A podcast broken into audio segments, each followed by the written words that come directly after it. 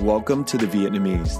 I'm your host, Kenneth Nguyen. Being part of a culture of nearly 100 million Vietnamese people in the world today comes with a lot of pain, proud history, and privilege. Join me as I highlight and explore the Vietnamese experience from all over the world. I haven't um, had everybody on collectively um, as East Films, but I've had each of one of you on individually uh, since I've started. Uh, we have Jenni Trang Le. Can you say hello, Jenni? Hello, I'm Jenni.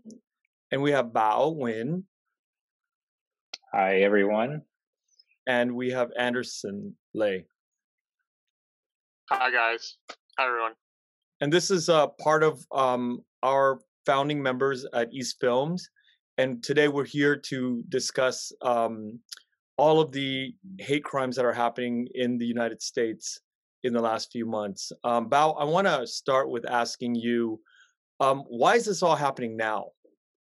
Um, it's a sort of a tough question to ask. I think since the events of Georgia, which happened just very recently, um, that you know, I, I find that that is sort of a point of maybe an inflection point for a lot of us, especially in the Asian American community, because all of the sort of seemingly there's obviously a lot of verbal harassment, but also physical harassment, especially against um, Asian American women and Asian um, elders.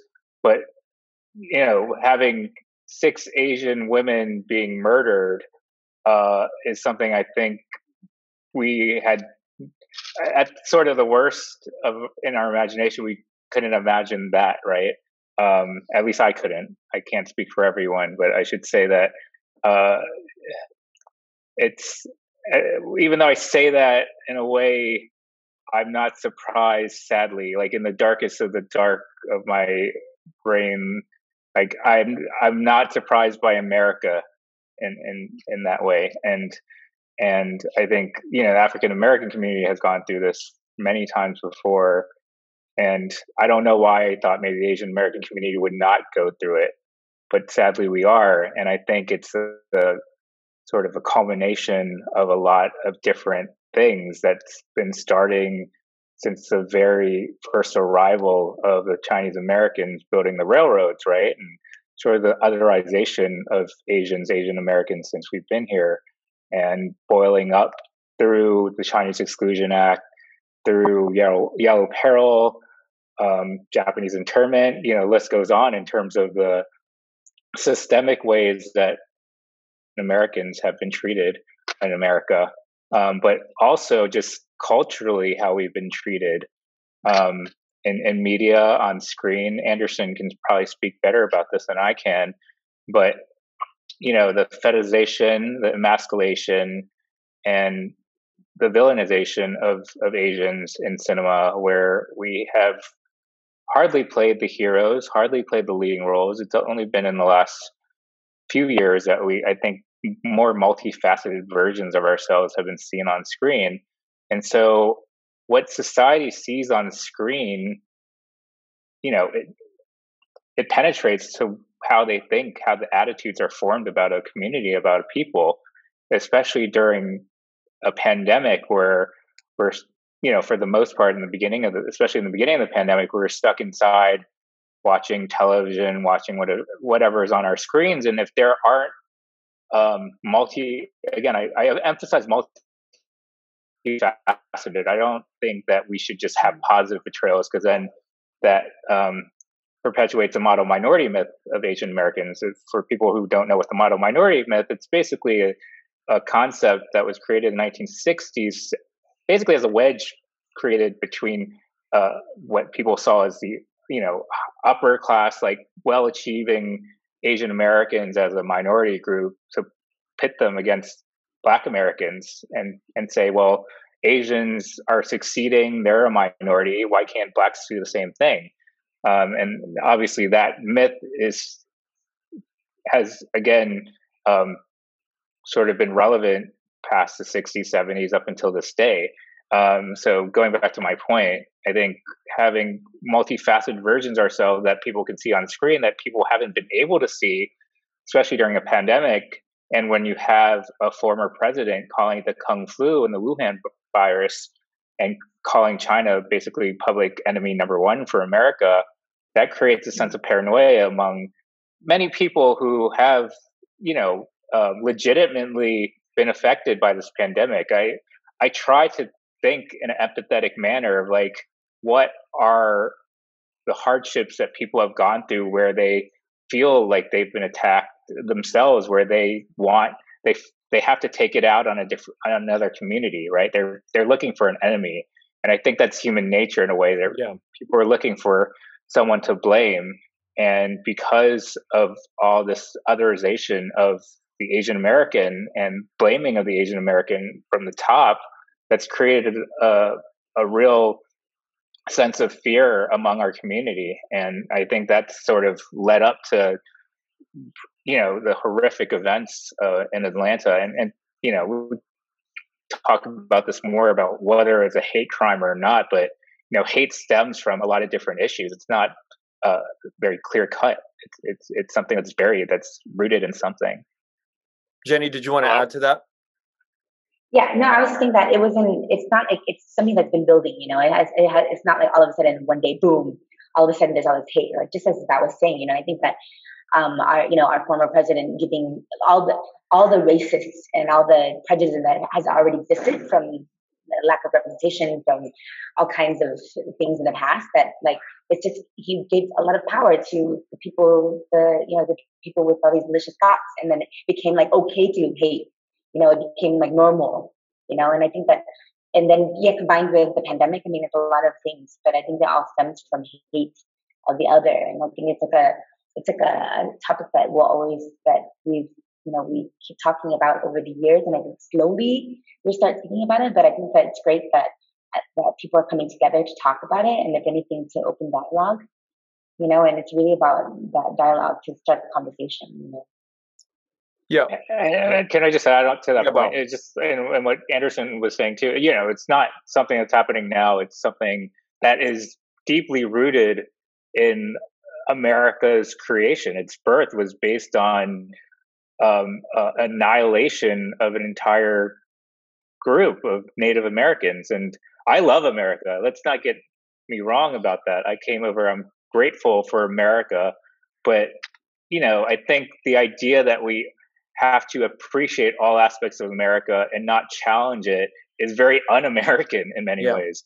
Uh, so okay. when people say that that oh these acts are not American and they're not what we stand for or they're not yeah they're un-American I think that is doing a disservice to the work that a lot of grassroots activists and community activists are doing right because they know the, the first part of this reckoning that's happening of America is acknowledgement that this is America and you always have to accept that this is the reality of America. Of course, we're trying to build and aspire to a different America, but we also always have to recognize that the roots of America are built on violence.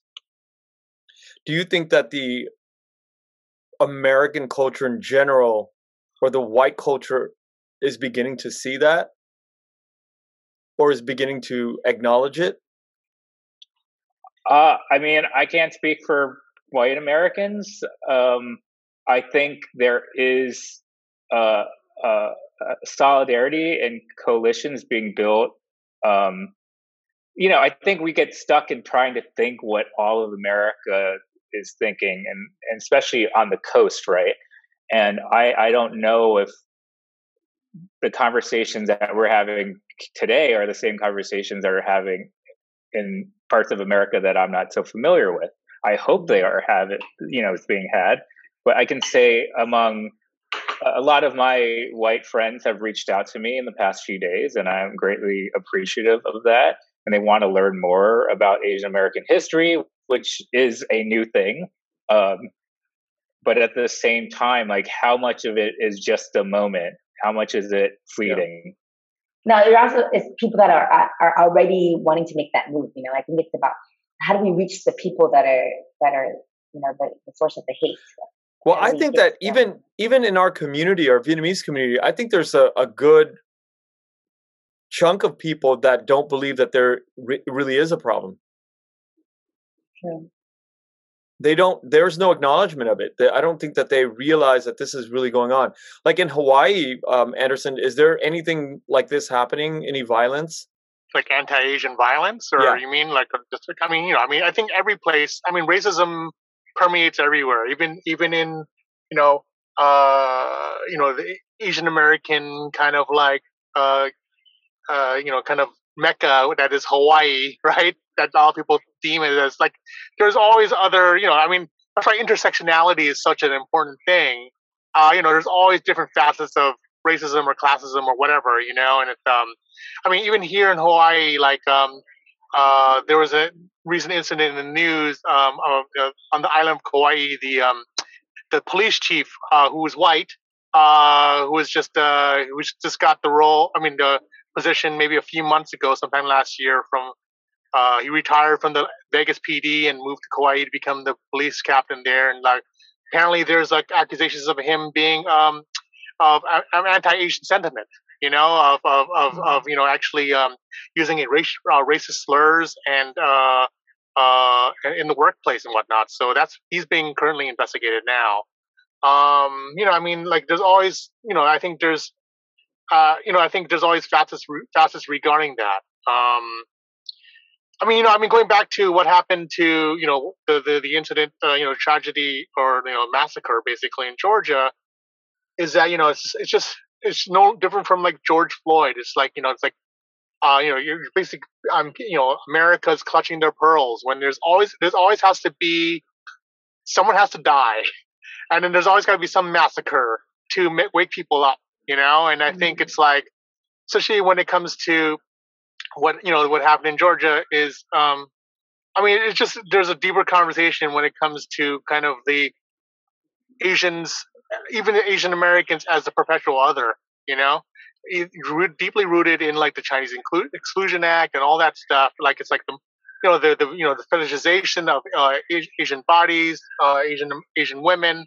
I mean, that's all deeply rooted through through through through, through mass media and the fact that like you know Asians Asian Americans are you know everyone's deemed you know I always feel that you know like no matter if you're black or brown or white, uh, you know there's always this like treating Asians as a monolith you know and i think it's like you know we're there's there's so many facets of uh, asian americans and the fact that yes you know i mean the the mono minority myth is a myth like you know it's it's definitely a myth and then you know uh, you know and intersectionality is something that is i think it's like you know you, you have these like uh, you know um you know basically um you know factions uh you know basically of people saying that you know intersectionality uh, or or or critical race theory is just like you know basically just um, uh, it would, it's you know you're just making a mountain out of a molehill or something like that. You know that it's like I mean things are complicated. You know I think the the portrayals of Asians, you know like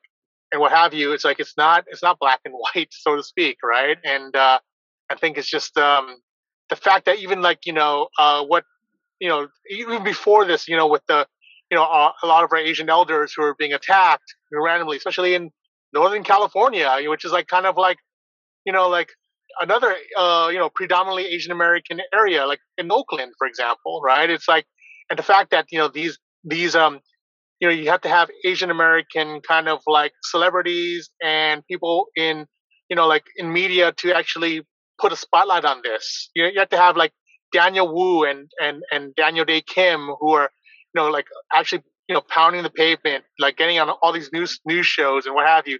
Daniel Daniel Dae Kim just actually spoke on, at the um, at the Congress, uh, I think yesterday about this. But like the fact that mainstream media isn't covering this, and this is something that's not, you know, like anywhere from Vincent Chin to like these are things that need to be discussed and taught in school. You know, that's why I believe like the 1619 project is so important. You know, but I mean the full the whole point is to showcase not showcase, but actually look at you know America and you know the foundations of America, the ideals of America are, are worth fighting for. And the you know unfortunately you know this the the the the, the, the history and the foundation of America is basically you know um uh you know full with a trail of, of blood and death and massacre. Yeah. And you know I mean this is this is something that we need to we need to learn and, and kids need to be educated. Why why do you why do you all think that the news media, the mainstream media, is not covering this? I mean, they're covering it, but the way they're covering it now, it even it angers our community even more because because they're it's perpetuating so many stereotypes still, and it's I, I've been watching the news just because I've been I know what the how the news is going to cover it and like how they have reframed the story, so it's more about this white boy who's troubled who had a bad day, right?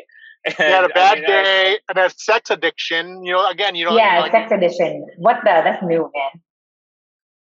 But then, is it is it because the press is covering it maliciously with with an intent to skew the story, or the subjects that they're covering, which is I think whoever said all of that was the police chief that was being, you know, he came up with these remarks.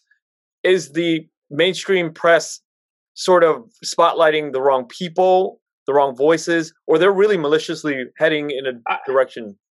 I don't know if it's malicious intent, but it's again systemic, right? Yeah. It goes back yeah, to it's unconscious bias through systemic racism. I don't think it's yeah, it's unconscious right? bias. Yeah, I agree. Yeah, not malicious, just more like. I mean, like, like the, they don't. You look at, a better way, again, they don't. But I think that's you know we've as Asian Americans we we sort of like bite our tongue. Some of us do. Um, there's many people who don't, but uh, many of us do because we're like, oh, it's not malicious, right? So then we don't want to speak up against it. But now we right. have to start dismantling the mm-hmm. systems that create this unconscious bias and exactly. that again perpetuate this otherization of us. I mean, the, the, the women who who were murdered, you know, some of the broadcasters didn't even pronounce their names correctly. And uh, I mean, I haven't been catching up with the news, but I've I heard uh, just recently like that you know this was a legitimate business, massage parlor, was not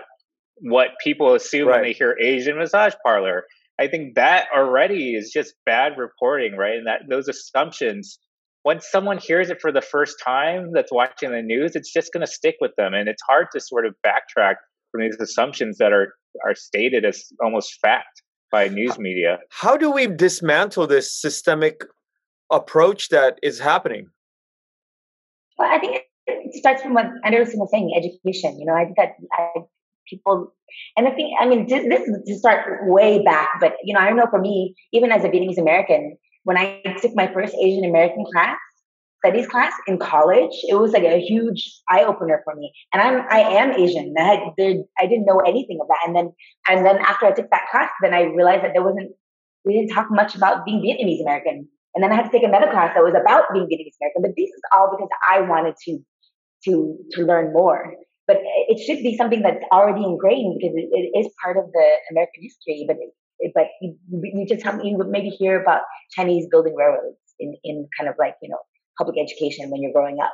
You know, so I think it, it just starts with like being kind of like erased and being not seen and being not like given voices and you know i mean we always talk about representation i think it starts from when we're little kids you know yeah. so yeah, I mean, it just, I mean, you know, I mean, I mean, just to boil it, I mean, just just to make it, I mean, you know, if you want to, I mean, the simple, the simple answer, you know, the black and white answer is basically we just need, um, you know, just um, just more portrayals of Asians in in in entertainment, in, in in mass media. You know, that's the whole point of what East is doing, right? Yeah. I mean, that's our that's our mission is to, you know, not not to you know to you know, I mean, like you know, I mean, like I'm not a I'm not necessarily I'm not the audience for like Bling Empire or House of Ho, but you know, like what? it's like I love Bling Empire. But anyway, House of Ho. I mean, yeah, but anyway, but it starts there. Uh, no, but it's fine. It's a you need to have more. Again, the whole point is like you get to uh, dismantle the model minority myth. I mean, Asians are multifaceted, just like any other group.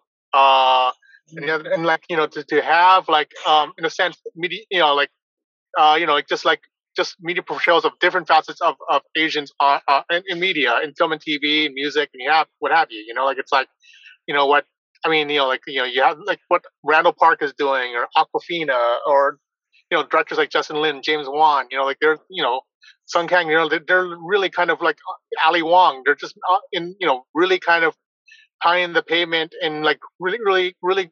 At least you're seeing them more and more in ma- in mainstream media. You know, not no longer in the vestiges of kind of like the Asian American indie space, for example, right? And I think that that if there is going to be a legitimate push for diversity, and I think there is, especially in Hollywood, then you know, I mean, Asians got to have a seat at the table as well, and that's that that and that you, see that. But it's not only uh, about you know not only in front of the camera, but also behind the camera. You have to have the execs who are making decisions or what have you. You know, the Stephen, you know, you look at Steven Yeun. You know, like he's like you know uh, the first Asian American male to be nominated for an Oscar. You know, like like I mean, like that's kind of unheard. I mean, it's amazing, but it's also in ninety three years. In yeah, it's crazy. You know, like years. it's like that's crazy. That's so crazy. you know, I mean, you know, I think um yeah, and I think it's just like by doing that, you you kind of engender like basically, uh, you know, Asian Americans is not this invisible monolith. You know, uh, and we, we should not be quiet either. You know, we should not we should not be um, uh, boxed into the stereotype of what of the model minority. Yeah, it's it's. I mean, it's like what Audre Lorde says, right? The feminist. She's like, the master's tools will never dismantle the master's house, right? So we have to build our own tools, just like Anders is saying. Is like we have our own. We're building our own production companies, and I think we because people. I think if you think of it in a holistic way, um, storytelling is so important because storytelling, film, culture changes attitudes. You can't change policy without changing attitudes. You need movement from the people, from the public. People aren't just going to all of a sudden support gay rights, right? It's you know, you know, this is as sort of uh, um, self-congratulatory as I'll get on this call, but you know, the first black president was on television before he was ever in reality. And so we have to create these imaginations through stories, right? Because people can see it as a story and then they imagine it for their own reality and their own future. And, and that's again, them, you know, I think, like emotion. Yeah, they imagine they see themselves and they're inspired to reach out to it, even if it's just a film. But you know, for us, when we see ourselves on screen, um, you know, my first experience, sort of see being seen, was Heaven and Earth, uh, Oliver mm-hmm film, and it's uh, directed by a white guy. But I remember watching it. It's probably one of the first films I ever watched in the movie theater. Yeah. I watched it with my parents, and I just I'd never seen them so enthralled watching anything in my life. How how felt you know how they saw their story on a big screen and having your story valued means so much and so that that's that's a magic being able to see your past is, is very um, cathartic but being able to see your future on screen that's revolutionary. You know, um, yeah, lately, I'm sorry, Jenni. Go ahead. Oh no, you can start with Le Ly first because I know that's heaven and earth related. Yeah, uh, you know, Le Ly Hayslip has been on the show, um, and sitting Just with her. Remind for, us who she is again. Le Ly Hayslip uh, is the writer of Heaven and Earth, um, and in Vietnamese, or actually, the, the, actual title of the book was When Heaven Meets Earth. Um, but she talks about how all of this came from from her her mind and her her vision of it, you know there was no representation when she got here in 1970 and she said it has to be told. And it's so inspiring to hear her say i'm going to put this into words. And here's a woman with no education no no structure around her nothing to uh, sort of um, plant the seeds for her if you will. She willed this story into reality and to have Oliver Stone pick it, you know, a white person pick this up, but it was something that was like there was not a community around her, but she knew that this is something that the world needed to see. So we need to take that inspiration from somebody who who definitely went uh you know in 1970 understood and and I, I like you Bao was moved very much by her story when I saw it. Yeah, I hope we're we're you know a continuation of that spirit, right? I mean, that was again one of the first films I saw, and it it it definitely helped inspire me as a filmmaker. Sorry to interrupt you, Jenni.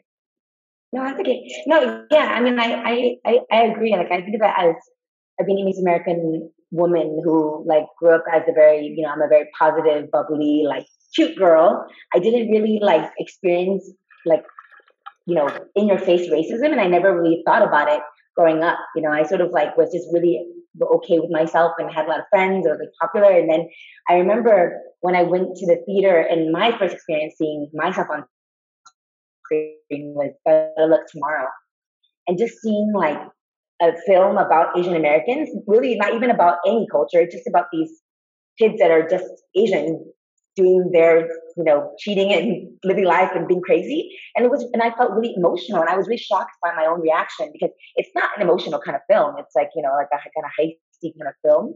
But I, I felt so touched and I didn't realize how much it affected me. And I think that like, like you, same, same view that, you know, when I started going to like community theater and then when I started doing theater and we're doing Club O' Noodles and working with other Vietnamese American artists, I realized that there, there, we do have stories, and and our stories mean something, and it's not just about, you know, it, and it, it, and it just kind of like when you did that whole thing of just reach one person, you know. I think that that I, I wanted to like in my in my profession now, I just want to be able to reach that one person to be, for someone to be able to see themselves, you know, in on the screen or in the story, and it can affect them in ways that you can imagine. You know? definitely heaven and earth. You know, when I first saw that, it was like something that was, um, yeah, definitely un- unspooled like my, my parents' story and stuff like that. But I do find Oliver Stone very, very problematic. And the fact that, you know, like it's like, so the fact that, you know, you have a, a you know, like a, a, a, white male, you know, telling our stories. I mean, I get it. It's the, it's the early 90s and what have you. There were not, you know, none, of none, none you know, um, there weren't, uh, uh, Asian American directors per se who could who, could who had mm-hmm. the you know the wherewithal I'm not the wherewithal but like had the the the capital uh, Hollywood capital to make a film like that. You know, you have to have Stone do that because he's the Vietnam guy, right? But uh, but you know, but I'm just moving forward, I think it's like you know we, we, we you know we we look at those, but like you know we I mean the whole point is like you know, we're the generation to really um uh make things make make stories uh on our own terms. What do you think is the um the immediate thing that people outside of media, regular Asian people in the United States, can do right now. Um, because we're all experiencing this pain, we're all experiencing hurt, we're going through such uh, strong feelings. What can we do as a community and individuals? I mean, I I think everyone should sort of. It's we're in a grieving period. I think of many of us, right? And I don't know if we should have to be forced to do anything. We're in a space um, that we have all different types of emotions, and we should sort of be able to feel those emotions as they pass through our our body in, in so many ways. And I think maybe before this event, you know, again, this massacre happened, there's ways to sort of galvanize things, but like maybe it's so fresh you know, we're talking on Thursday. It happened just two nights ago. Uh, I, I, I think it's unfair to expect people to do anything at this moment. I think let them settle on their thoughts. Uh, I, but I think just yeah, I I don't know. There's uh, I don't always want to think that I have an answer to everything, so I really don't have that answer in a way. What? Because I, course you do, Val. no, I, I think I think of right now it's about talking. About like the discussion and the dialogue, you know, and really just you know reaching out. And I think that like I mean, um, I mean, I, no one's reached out to me, but I think because I'm in Vietnam and it's a different it's a different kind of space. But but um but I think that um but I know I've been trying to reach out, you know, uh, back home because the news uh, for me the news didn't hit me till like um, right away because you know um, it wasn't really huge news here, you know. And even in circles, it's just, just among my American, you know, my fellow American friends that we talk about it. You know, because um, here it's like, because it, obviously in Vietnam it's like a monocultural country, yeah. and so they understand what racism is, but they don't really know it. They don't. They don't. They can't feel it. They just can understand it intellectually, right? So it's a, and and when there's another, not to say that Vietnamese people are not racist, but they're they're kind of, yeah, they're kind of in a different way and more and yeah, that's more like we a, should, oh, wow. Yeah, that's something that you we know, should like, talk about too. You know, um, Bao and I have talked about this on our walks that you know this whole cộng of you know Miden, right? We are racist. We mm-hmm. as a community, we're very racist towards the black community. You know, and then I think that there is dialogue. You know, there's conversation in the black community. It's like, wait a minute, why should we team up and and back you up in this allyship when we are not have not gotten the you know support. I mean, what do we say to that? How do you even answer that at this point? I mean, I think that's mm. remnants of the model minority myth, right, and white supremacy. You know, I I agree with yeah. You know, everyone when, kind of in a category. If Black Americans tell me that you know there's been anti-blackness in the community and a lot of Asians haven't stood up, then I can't. You know, I agree with them. I I can speak for myself and say uh, every moment that I feel like Black Americans are being attacked by the community, I try to stand up for it and try to defend, uh, a, you know, the Black community against those forms of racism. But it would be a lot, as, as you're saying. I mean, it's a fact that there's anti-blackness in the community, um, and you know, I think uh, we're we're sort of dealing with with it, and we have to deal with it in a very nuanced way because obviously there's a there's obviously white adjacency in Asian Asian American culture to that persists in, in Asian American society and communities, right? And I think that's what we have to dismantle first, because that is sort of the underlying issue here. Because we want to be seen as success, or many of us want to be seen successful in, in relation to white people. That way, you know, it necessarily harms many communities of color, especially Black communities. Um, so, I mean, it's, it's, these are questions and that will never be answered. I don't think in the history of America, but that's also the reason. You know, America is always trying to fight. It's not trying to form a perfect union; it's trying to form a more perfect union. Right? We're always trying to improve, and that's that's the idea of America that I connect with, right? That we're never we're grateful for what we have, but we always aspire for more. We always aspire for something better because we know that in the ideals of America, a better America exists. Jenni? Oh, no, just real quickly, I think also uh, to add on to that, I think in the context of us, us being Vietnamese American, there's another layer because we have to deal with a, a generational, like a generational issue.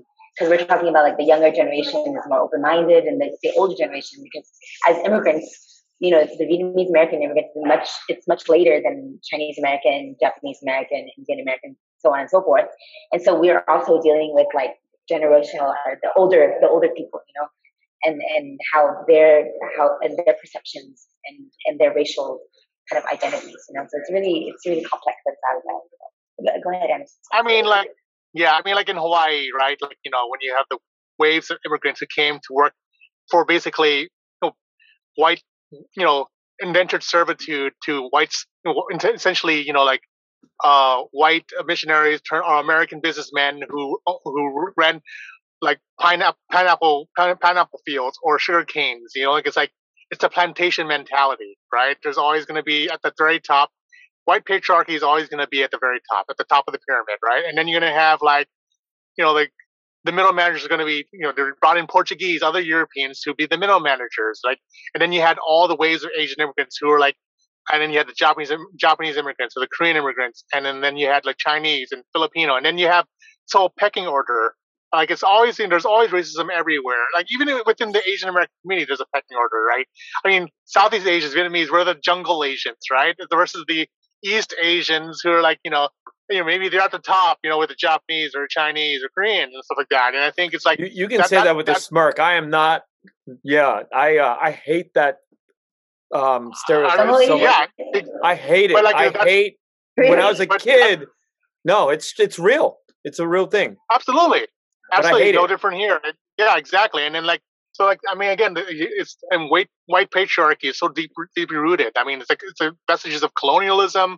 You know, it's all this trauma through you know the, through all of human history. Like, even in Asia, why are like say you know uh, Americans usually who are white uh, who live in Asia? Why are they called expats, not immigrants? You know, yeah, who came up with that?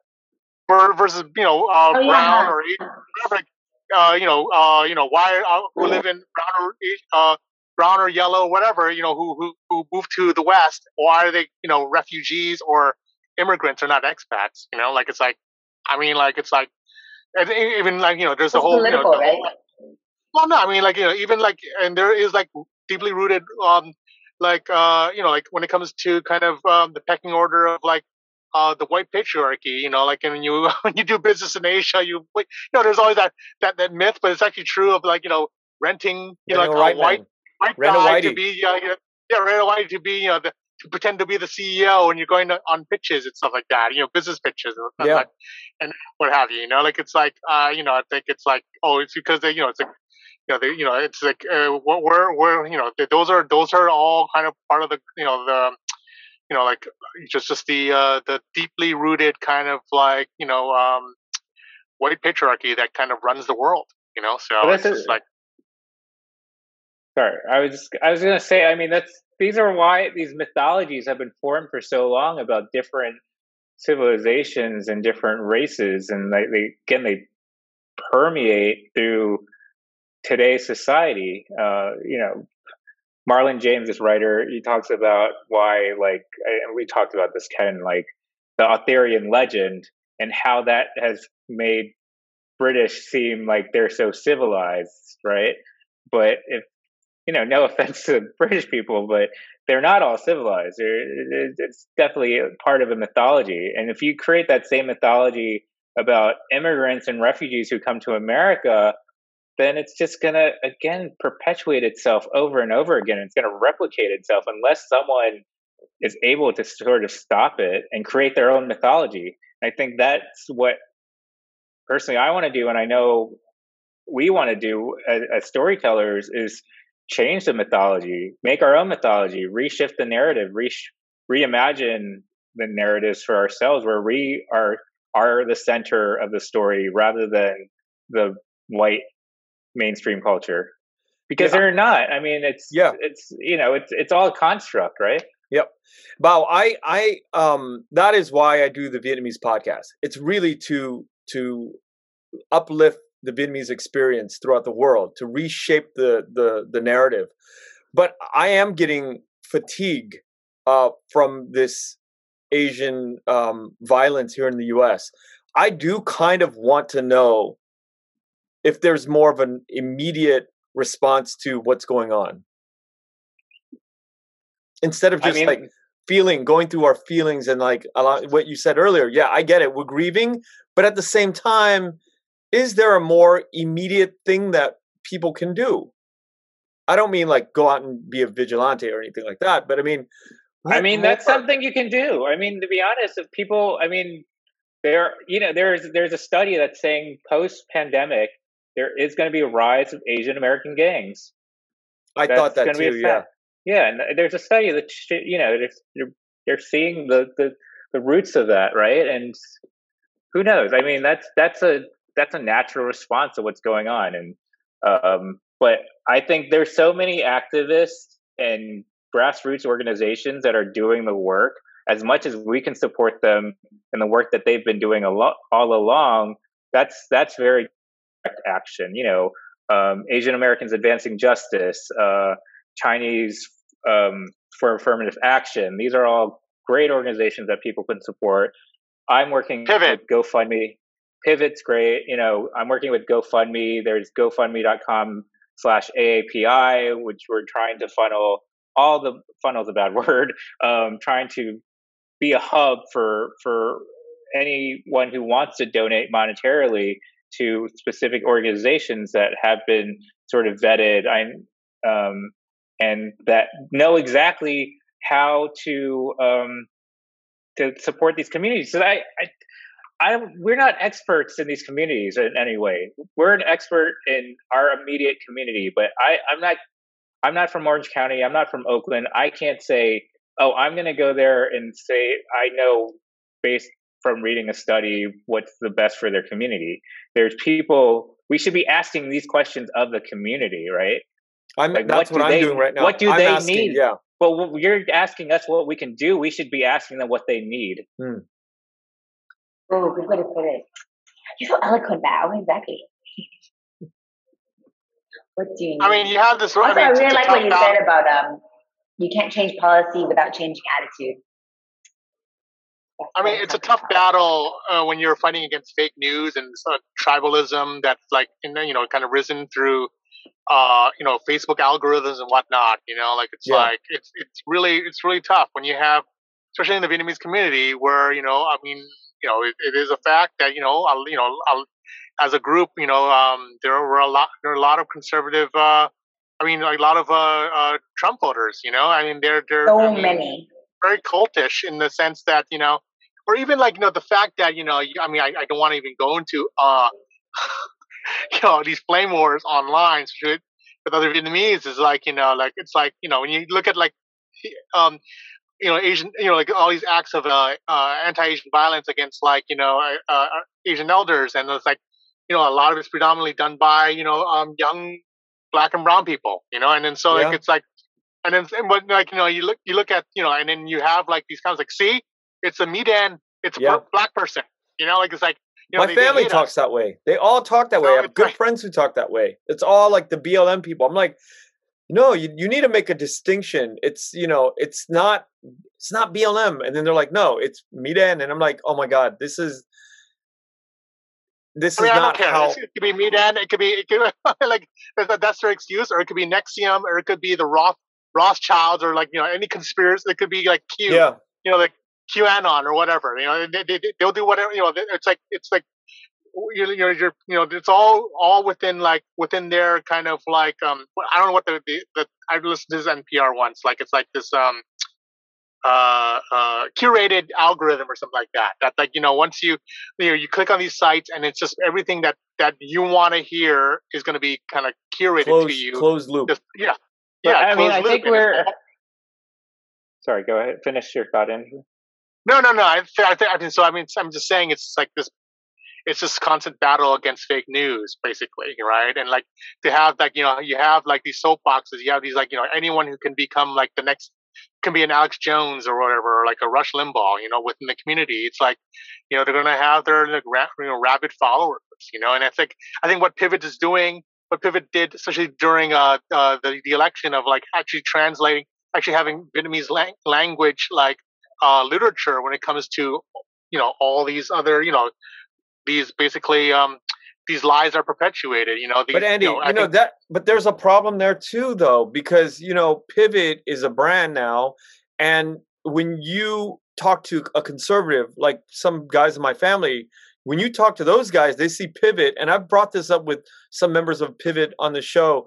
It, it, it's like they understand that there is also a branding of the word pivot now it's like okay well those guys are the left and they're not Well, I mean, they Kind of- literally say progressive in Yeah. exactly so exactly exactly progressive is like you know you might as well be a pink you know like you're pink you know you're So- basically you're a communist or socialist Yeah, so it's Like like, okay, well, you got Pivot. They're doing, you know, the translating work and they're figuring this stuff out for the community. But then now it's like, well, you just put a, a, a, a you put a filter and you put a brand up, and now the right won't go near it, no matter how well or how decently it's translated. So we have that issue now. well, we need like a Vietnamese Sure. NPR or something.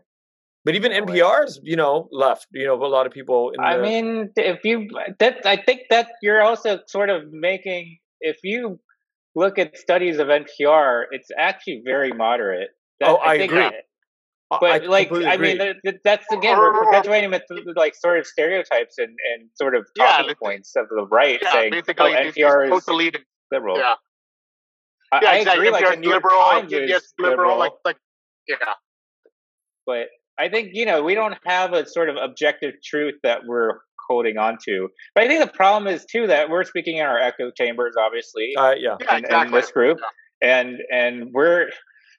I think Trump has, and this is divisiveness has always existed in politics. I think it's more than ever now. I used to think it wasn't back when you know I studied politics at as an undergraduate, and we'd always think like, oh, you know, Trump. I mean, the Bush era was like really nasty, but our professors would say like, well, you know, like Aaron Burr had a duel with Alexander Hamilton. We aren't Yeah. seeing duels now. But given the events of January 6th, I, I that statement doesn't ring true anymore. There's literally riots and, and People dying. insurrection. hmm Um, so th- it's very divisive, but I think, you know, we often, we should see people as human beings first and opinions second. And we're too busy seeing them as opinions first, right? Yeah, exactly. And and it's not just the fault of the right. It's definitely the you know I wouldn't say fault, but it's something that clouds all of our. It's just part of our discourse, and it's you know the discourse isn't civil anymore. We're not civil to each other, and because we're no. we, I, I people are are you know respectfully angry, legitimately angry, especially Black Americans, because they they've been sort of disenfranchised for so long that there's a mistrust, and many people have they have to earn back that trust toward the Black community. But at the same time, I think a lot of us are too busy, again, labeling and categorizing people as others, and that that's what we're blaming them for doing to us as well. So how do we not sort of mirror that in a way? Yeah it's like i mean you know like you know it's like you know you know there's always uh, i think asian americans as a group politically has always been short shrifted and you know and uh, you know so i think it's like and then i i feel i mean i admit i'm a, I'm a progressive uh, i'm a democrat but you know i have issues with a lot you know um, policies and you know uh, with you know uh, with you know, in the democratic party and stuff like that but at the same time i feel like you know this is I mean, you know, I think we, we've we've crossed that bridge. There's a point of no return, and you know what what happened in in Georgia, what uh, Stacey Abrams and all those amazing people have done with the New Georgia Project and all these other initiatives. It's like you know, like it's like it's an ongoing battle, and I think it's an ongoing battle for the soul of America, for this country, and we just have to be vigilant. We have to be. All right, I mean, all right, you know, all right, Joe Biden.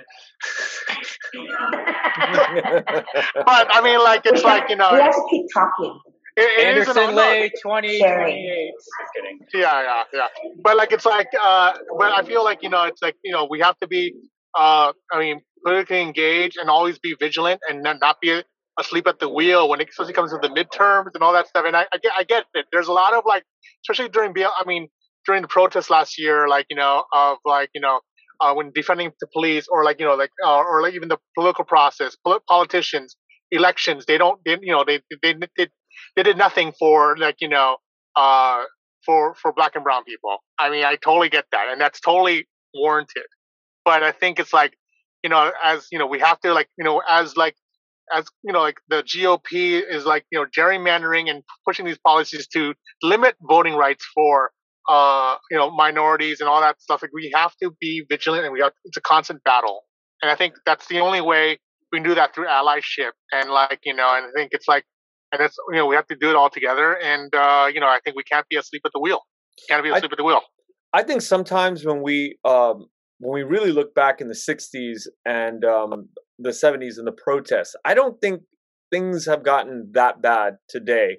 I think in in terms of getting out there and and really pushing back we i don't think we've done it strong enough i feel like as a group of of of citizens in the united states i sometimes I feel like we haven't been pushed to that point where there's like the Kent, uh, you know, Kent University in Ohio, where there's like, you know, government actually killing people yet. And I think I just feel like we, we haven't done enough as a community, may, maybe an Asian American community, with this whole stop the hate. And I'm I, I, I want to do more instead of just grieve at this point, but I don't I don't know what more else to do because I think it's still going to happen, and I think it, it's inevitable. It's going to keep going until we really. Well, I mean, sorry. Finish your thought. I'm sorry. Until we really put our foot down in a way where it's it's got to be louder than it was in the 60s or 70s. Well, I mean, you're you're pointing to a movement that was multicultural, right? A movement to stop a war. It was we need allyship. Yeah, third, we need solidarity. World, yeah. We can't do it. Third world coalition. This is, this is the first step, right? We're other communities, and I should say that many communities stood with us before, but I had a Republican friend email me today and asked me if I was okay, and said how sickening the events of of Georgia were. And he's like a hardcore Republican. He voted for Trump, and so mm. That's the sort of sort of shift we need to see that I think we're starting to see, but we need to sort of I you know, I, I say we need to grieve and in that grievance, we, you know, there's in the Jewish culture, people lamentation is is very much part of the Jewish culture, and I think uh, being able to lament a bit gives us more power. From our grievances, we rise up stronger. If if it feels like it's almost like a pathology where it's just like this is a cause of something and we're yeah. you know the effect, then it's, there's there's not a movement that's being built I think we need this is we're starting to build the foundations of things. So I think letting us sit with these emotions is important because that's that's a very important step for Asian Americans is to acknowledge their sort of mental health and self, do the self care, right? So I don't think of grievance as as a step back or as as a sit, you know, just twiddling your thumb. It's an important step, and I think the Black community knows this very well.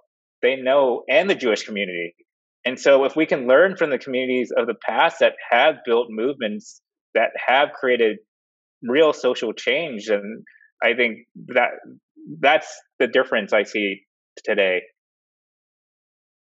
Yeah, and then I think it's like, and I think it's like, you know, I think, um, you know, as we, I mean, granted, we're all like, uh, in, you know, we're all in quarantine and lockdown the past year, almost, you know, year and a half now. I mean, over a year now. Like, it's like, you know, I think it's like you have to be like um, uh, you know, just to really, I mean, engage with just your community in general, like your neighborhood, for example. You know, like it's like, I mean, I think you know, you know, like you know, like you know, I, I again the, the political process. It's like I think it's like you know, when, when it comes to elections, know who, uh, you know, uh, you know, when you be be involved with basically municipal elections, they, you know, even like you know, school board like elections, what have you. You know, I think those these are people these these are these are like gatekeepers or politicians um, that will affect your everyday life. You know, like it's like, um, I think it's like you know, just just start from there first. To to be, I mean, to be, you know, I don't, I don't want to be all like kumbaya, but no, you know, like like.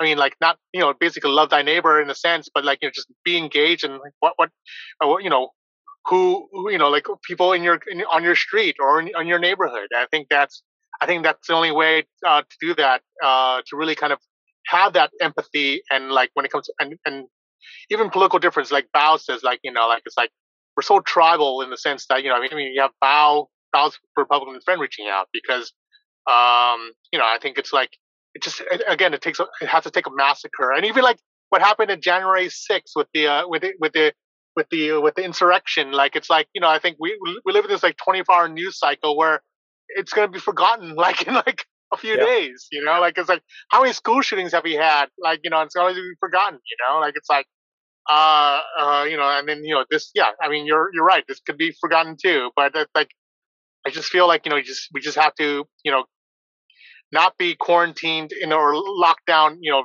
basically um intellectually or emotionally. We just have to be, you know, really engaged with uh, the people around us.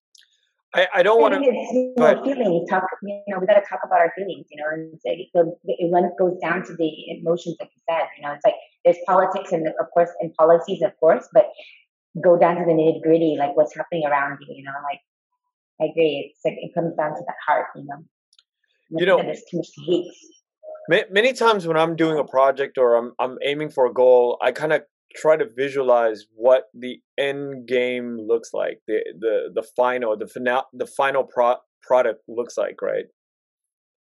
What if we were to kind of visualize um, Asian American um, arriving? Like, what do what does that look like in a few years? How how would you judge that progress um, in your your minds? Is there a clear goal, or is there is it the United States is we're constantly a work in, you know, a work in progress.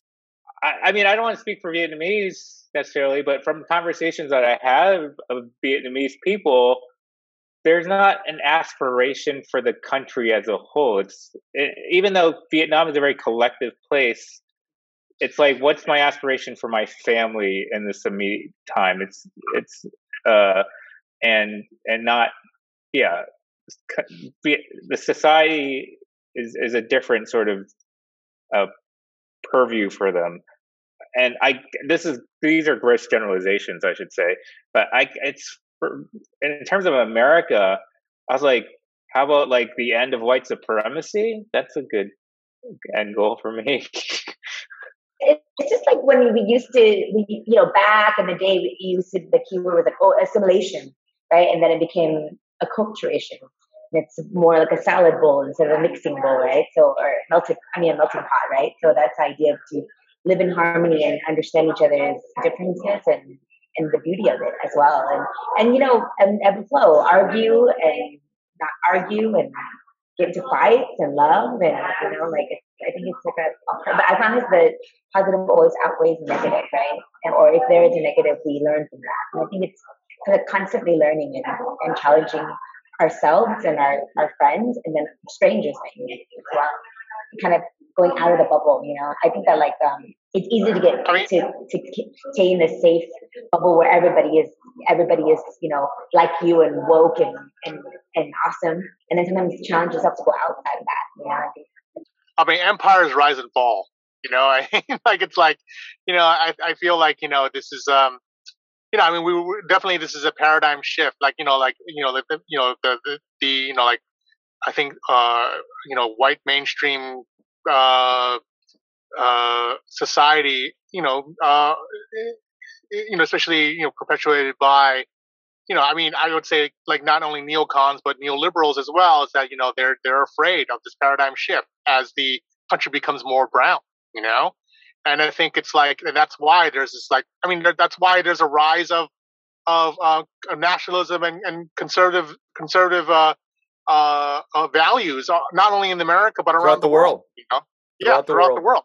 Yeah, so it's like you know because uh, because of you know the the you know I mean the the, the world is, is is is is getting smaller. Uh, you know you have like and you know uh, as like you know uh, uh you know the, you know rising rises of you know, rise of superpowers like you know you're looking at like you know the BRIC countries for example and you have you like it's like you know like I mean you know I think it's there's always there, there you know for for the U.S or the West in general, there's always got to be a, a, scapegoat or a strong, you know, just like uh, a straw straw man. You know, when it comes to kind of like the Cold War is a perfect example. Like, I think it's like, um, um, that you know, there's a kind of a, uh, you know, like a, a, a, want a nostalgia to, to to to to for the white picket fence, and then for like you know the 1950s.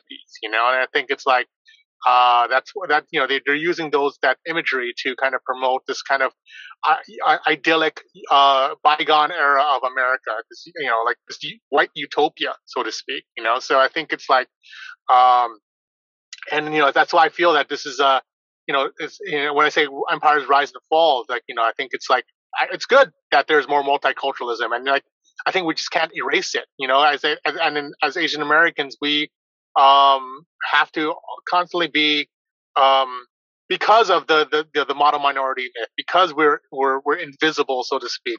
Uh, I think you know. I think we, we have to what we're doing with East. What we you know what you know what what you know we we have like when it comes to you know uh, even like having uh, Kamala Harris as our VP. You know, like it's like um, having you know these you know uh, uh, as more Asians, uh, Asian Americans, and Pacific Islanders um, get the uh, uh, more prominently uh, see the table when it comes to entertainment or politics or you know in government or whatever or even or, or, or, corporations. I think that that's that's what that's what needs to happen when they have people these people in power to make the decisions for us to um, to become more, uh, you know, positive. You know, like when I can say positive portrayals in the in mainstream, it's like a multifaceted portrayal of of that. So we we're not visible anymore because you know we you know, and I think it's like I think what we're doing at East is like you know we're just a small cog in in in in, in kind of um, striving for that for that ideal.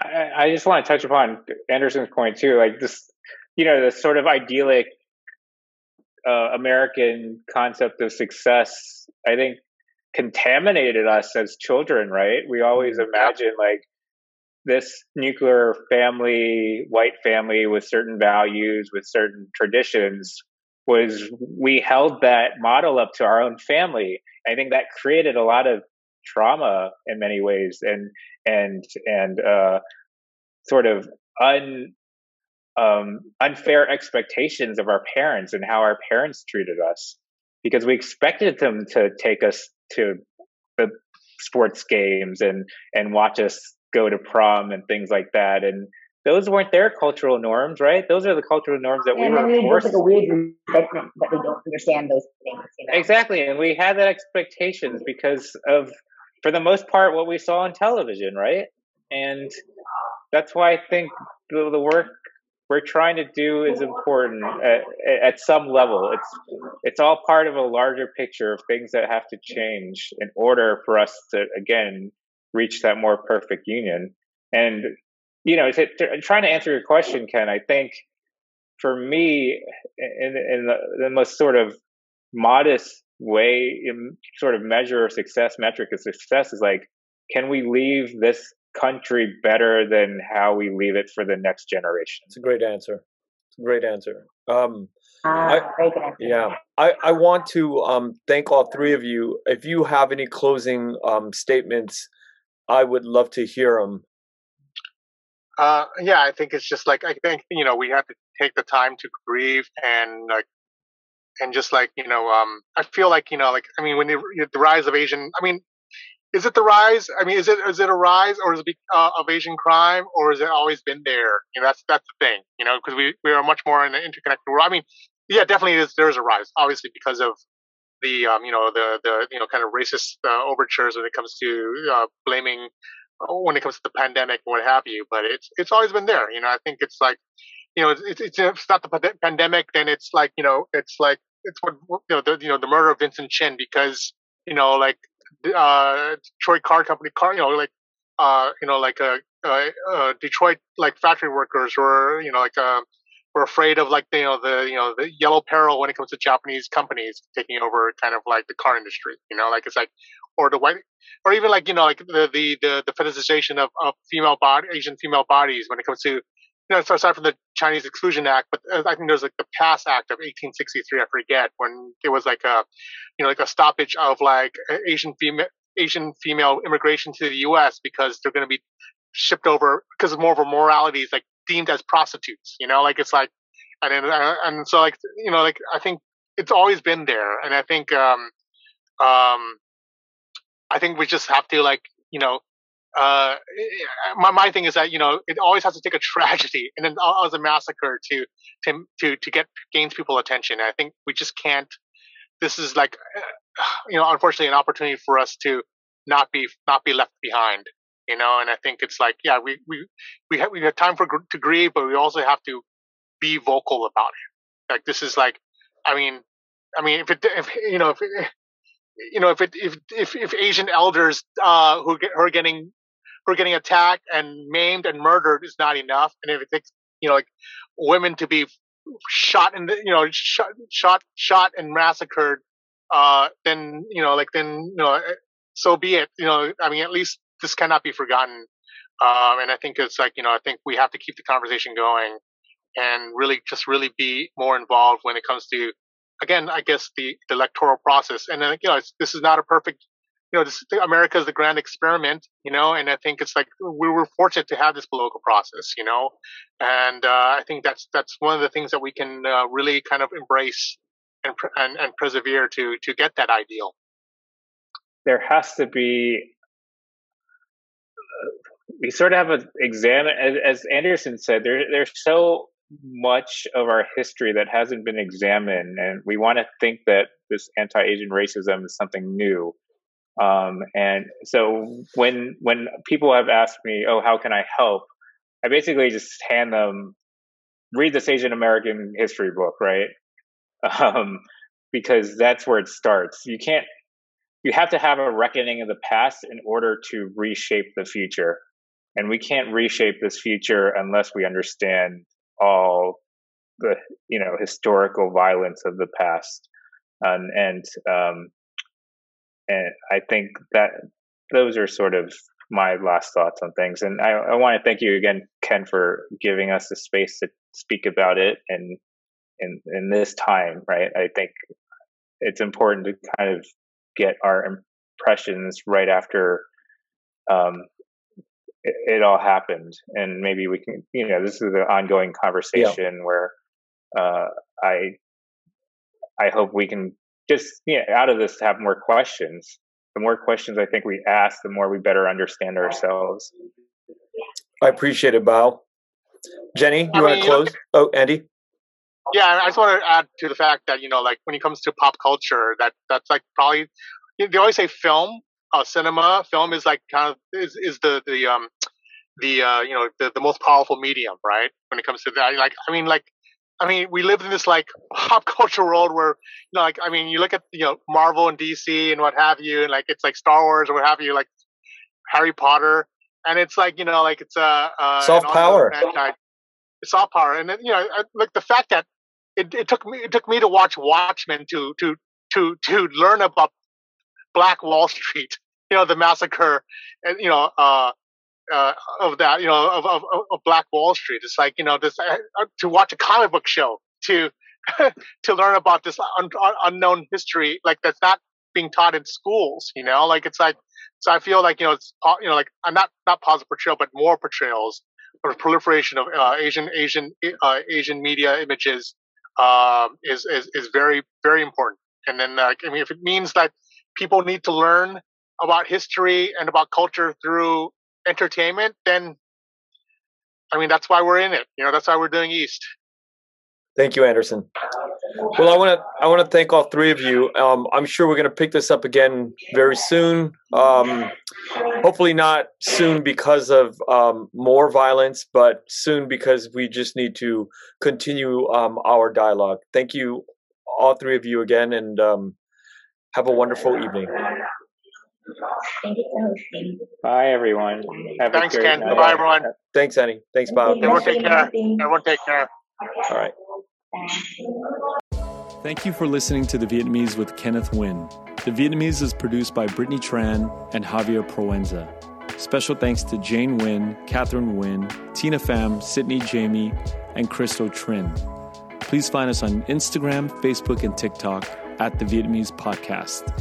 You can also find us on YouTube where you can subscribe, like, and comment. Please rate and give us a review wherever you find our podcasts. Thanks again for listening.